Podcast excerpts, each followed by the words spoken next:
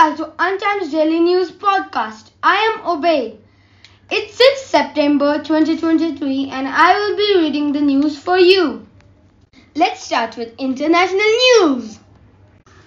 The World Cup 2023 will be hosted by India, the fourth time in history and first since 2011.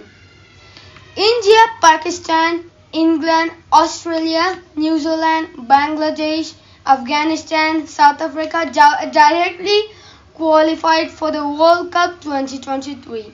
The remaining two, Scotland and Sri Lanka, joined the other eight teams by putting up awe-inspiring performances at the ICC World Cup qualifiers.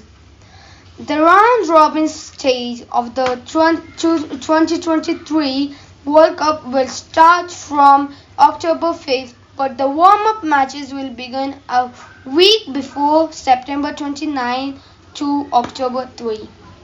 Two people have been detained after using an excavator to dig a hole in the Great Wall of China. Police in Shaanxi province follow tracks made by machinery used to dig a shortcut through a segment of the wall.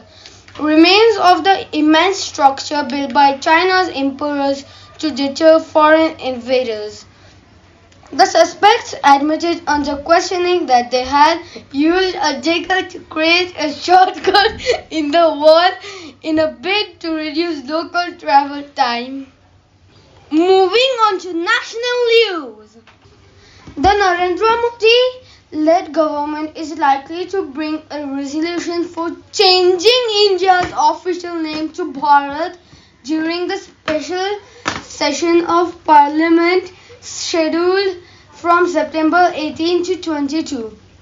Rashtrapati Bhavan has sent out an invite for a G20 dinner on September 9 in the name of President of Bharat instead of the usual President of India.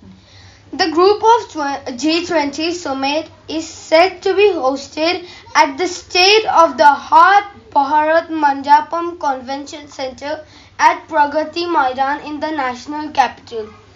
The two-day summit will draw leaders and delegates from 40 countries, including the 20 member states. The G20 presidency steers the G20 agenda for one year and hosts the summit. India received the G20 presidency on December 1, 2022 and has now handed over the G20 pre presidency to Brazil.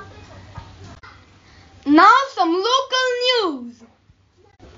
Earlier this year, the BMC decided to adopt a new device named Eco Biotrap to tackle the menace of mosquitoes in Mumbai's Dharavi the largest slum in Asia, made by a Pune social startup EcoBio Group. EcoBio Trap aims to help control vector-borne diseases such as malaria, dengue, and chikungunya. This brings us to the end of today's podcast. Thank you for tuning in and see you tomorrow.